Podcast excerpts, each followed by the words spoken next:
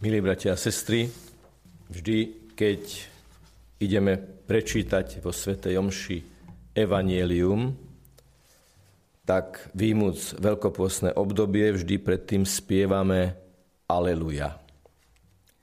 Aj dnes sme to urobili, zaspievali sme Aleluja a potom sme spievali Tomáš, uveril si, pretože si ma videl, blahoslavení tí, čo nevideli a uverili. A potom sme znovu spievali Aleluja.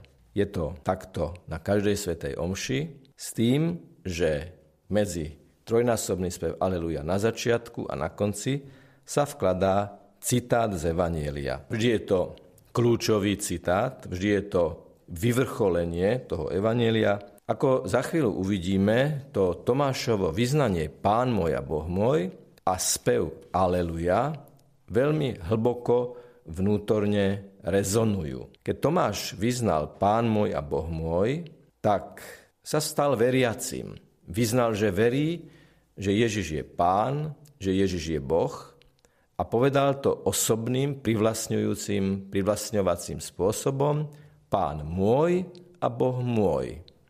A toto je vlastne cieľom celej evangelizácie, celého apoštolátu a všetkého diania v cirkvi, aby ľudia uverili, každý osobne, že Pán a Boh, Ježiš Kristus je náš Pán, náš Boh, môj Boh a môj Pán.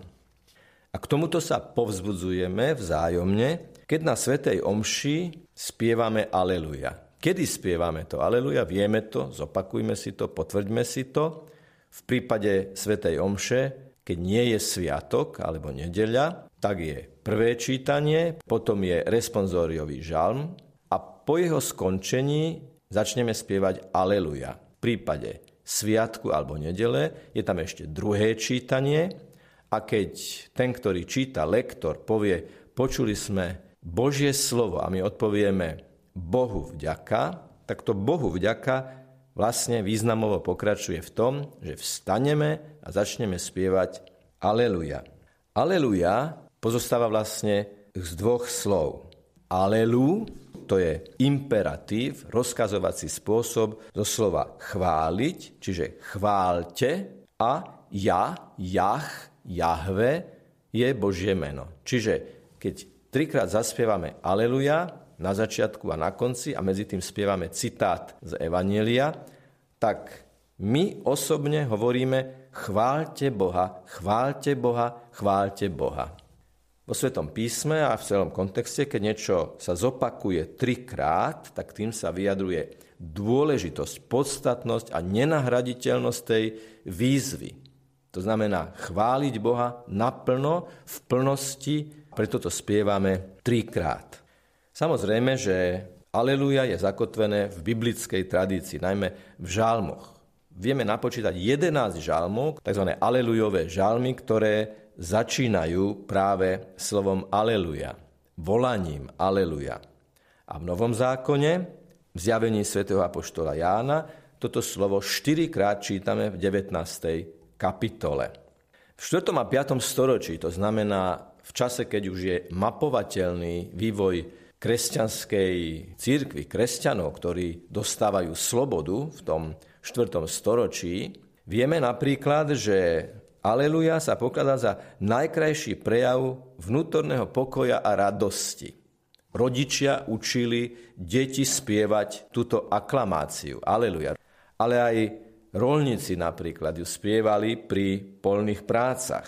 Vojaci šli do boja so spevom Aleluja a spievalo sa Aleluja aj na kresťanských pohreboch ako spomienku na radosť, ktorá čaká, ak niekto žil verne vo svojom živote. Evanjelium, ktorý vyznáva s Tomášom Pán môj a Boh môj, že obdrží túto radosť. Čiže Aleluja je prítomné aj v starom, aj v novom zákone. Aleluja, spev Aleluja treba chápať ako osobitný obrad, ktorým celé zhromaždenie veriacich vyjadruje tú svoju ochotu chváliť Pána a v tom dnešnom kontexte so svätým Tomášom ako môjho Pána a môjho Boha. Chváľte Boha, hovoríme my, každý osobitne, a hovoríme to vlastne celému spoločenstvu a vzájomne sa pozývame k tomu, aby sme Boha chválili. Toto volanie, toto volanie aleluja nás orientuje na evanjelium. Ak hovoríme o prvých kresťanoch a vôbec o kresťanoch, aleluja je vždy, ako to povieme teologicky, kristocentricky orientované. To znamená, chválme Boha, ktorý je náš Boh a náš Pán, a kto vidí Ježiša, vidí Boha, a preto spievať aleluja znamená zameriavať sa na osobu nášho Pána, nášho Boha, nášho záchrancu, nášho spasiteľa a vykupiteľa Ježiša Krista. To je zásadná vec. Spev aleluja s úryvkom, ktorý ešte raz bude prečítaný v evanjeliu, a uzavretie aleluja je vyjadrenie veľkej radosti, nadšenia, lásky a očakávania, že Pán cez evanjelium k nám prehovorí. Už sme rozlíšili svätú omšu, ktorá je slávnostná, a svätá omša feriálna vo všedný deň. Keď je svätá omša slávnostná, tak je počas spevu aleluja aj procesia, v ktorej sa nesie evanjeliár, pred ním ide kadidlo a dve sviece. Ak sa na evanjelium použije incens, počas spevu aleluja celebrant vloží do kadidelnice tymián a potom so zloženými rukami a sklonený pred oltárom, na ktorom sa slávi Eucharistia, hovorí potichu, prosí Boha, aby mu očistil pery. Je to tichá modlitba, ktorú spravidla nikto nepočuje, hovorí ju kňaz predtým, ako ide prečítať evanjelium. Všemohúci Bože, očist mi pery. Potom je sprievod na čítanie evanjelia. Celebrant vezme evanjeliár, ak je na oltári, a ide k ambóne. Pred ním nesú kadidelnicu a sviece. Keď vidíme kadidlo nesené pred evanjeliárom a pri ňom sviece, tak sú to vlastne viditeľné motívy prevzaté z evanjelia. Kadidlo, hneď nám to evokuje Ježišovo narodenie, mudrcov od východu, ktorí Ježišovi ako Božiemu synovi prinášajú kadidlo, pretože kadidlo je symbolom modlitieb, ten stúpajúci dym, to sú naše modlitby stúpajúce k nebu. A pokiaľ ide o tie sviece, tak Ježiš sám hovorí, že je svetlo sveta, druhých vyzýva svojich apoštolov a učeníkov, aby sa stali svetlom sveta. Čítame v prologu svätého evangelistu Jána, že svetlo prišlo, ale tmy ho neprijali.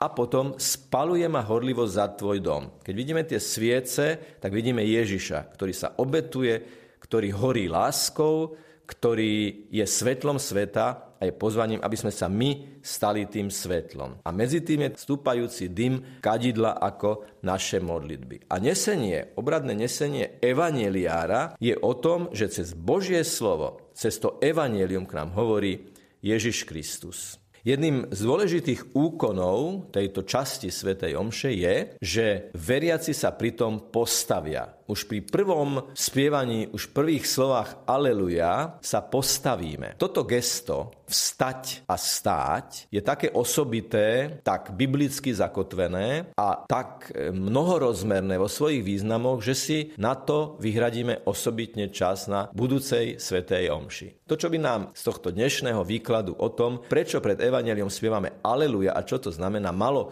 zostať, je naozaj to, k čomu nás pozýva svätý Tomáš. Otvorte si srdce a z hĺbky úprimne, vrúcne povedzte Ježišovi, Pán môj a Boh môj. A to urobíme počas svätej omše a samozrejme aj počas následnej adorácie. Nech je pochválený Pán Ježiš Kristus.